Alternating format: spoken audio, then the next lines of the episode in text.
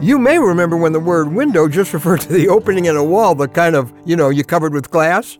Well, NASA, of course, changed all that. A window is still an opening, but the folks at Cape Canaveral use that word to refer to that brief period of time when everything is right for the launch. The wind's okay, the weather's okay, they've checked it at the Cape, and they've checked it downrange, and the atmospherics are okay for communication. Mm-hmm.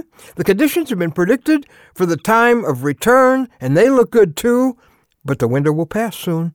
If you're going to get this thing off the ground, go when the window's open.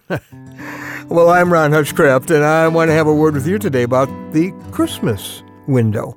Yeah, our word for today from the Word of God comes from Luke chapter 2, beginning at verse 16. And by the way, this might be a dimension of Christmas that we often miss, maybe with tragic consequences. So the shepherds hurried off and found Mary and Joseph and the baby who was lying in a manger. And when they had seen him, they spread the word concerning what had been told them about this child. And all who heard it were amazed at what the shepherds said to them. Now notice it says they had seen him, and then they spread the word. The first people to ever celebrate Christmas saw it as a time for telling. I mean, that was their first response. Man, it's time to spread this good news. Now, 2 Corinthians chapter 5 verse 20 tells you what your lifetime assignment for Jesus is. We are Christ's ambassadors. Whatever you do for a living, go to school for, your highest calling is that you are an ambassador for Jesus Christ.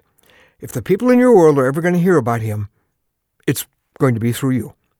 See, he's assigned you to this particular little tribe that's around where you work or go to school or live or recreate. That's your territory as a missionary. Your environment might change. You may move, but your assignment doesn't. You are his ambassador wherever he puts you. Christmas, I think, is the best window of the year for telling about your Jesus. I mean, look, hearts are softer this time of year. People are open. Christ is kind of like everywhere. You can't even go to the mall without hearing songs about him. It's never easier to talk about Jesus than it is during the Christmas season.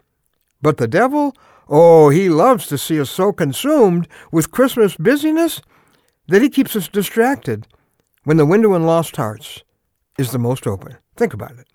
Who is there this Christmas, in this countdown to Christmas, that you need to communicate Christ to? They need to hear about your Jesus.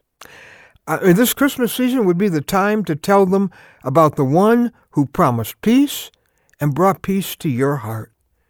Maybe it's time to take that person out to lunch. Maybe it's time to give them a, a, a Christmas recording of some kind or contemporary worship music. Share with them the songs that really mean a lot to you.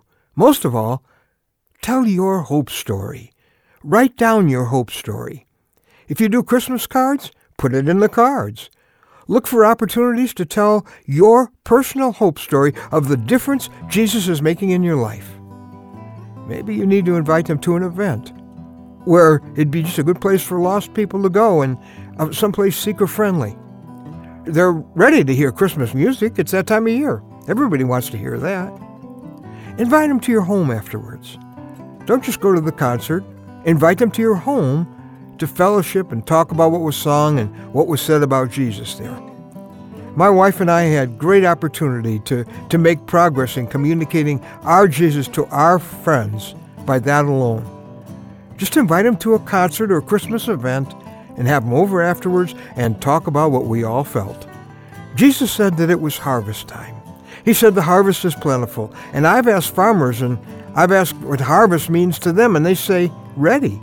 I think someone around you is ready because it's Christmas. They desperately need your Lord, and they may be more ready than ever before. If you're ever going to launch an effort to take that person to heaven with you, would you do it now? While the Christmas window is open.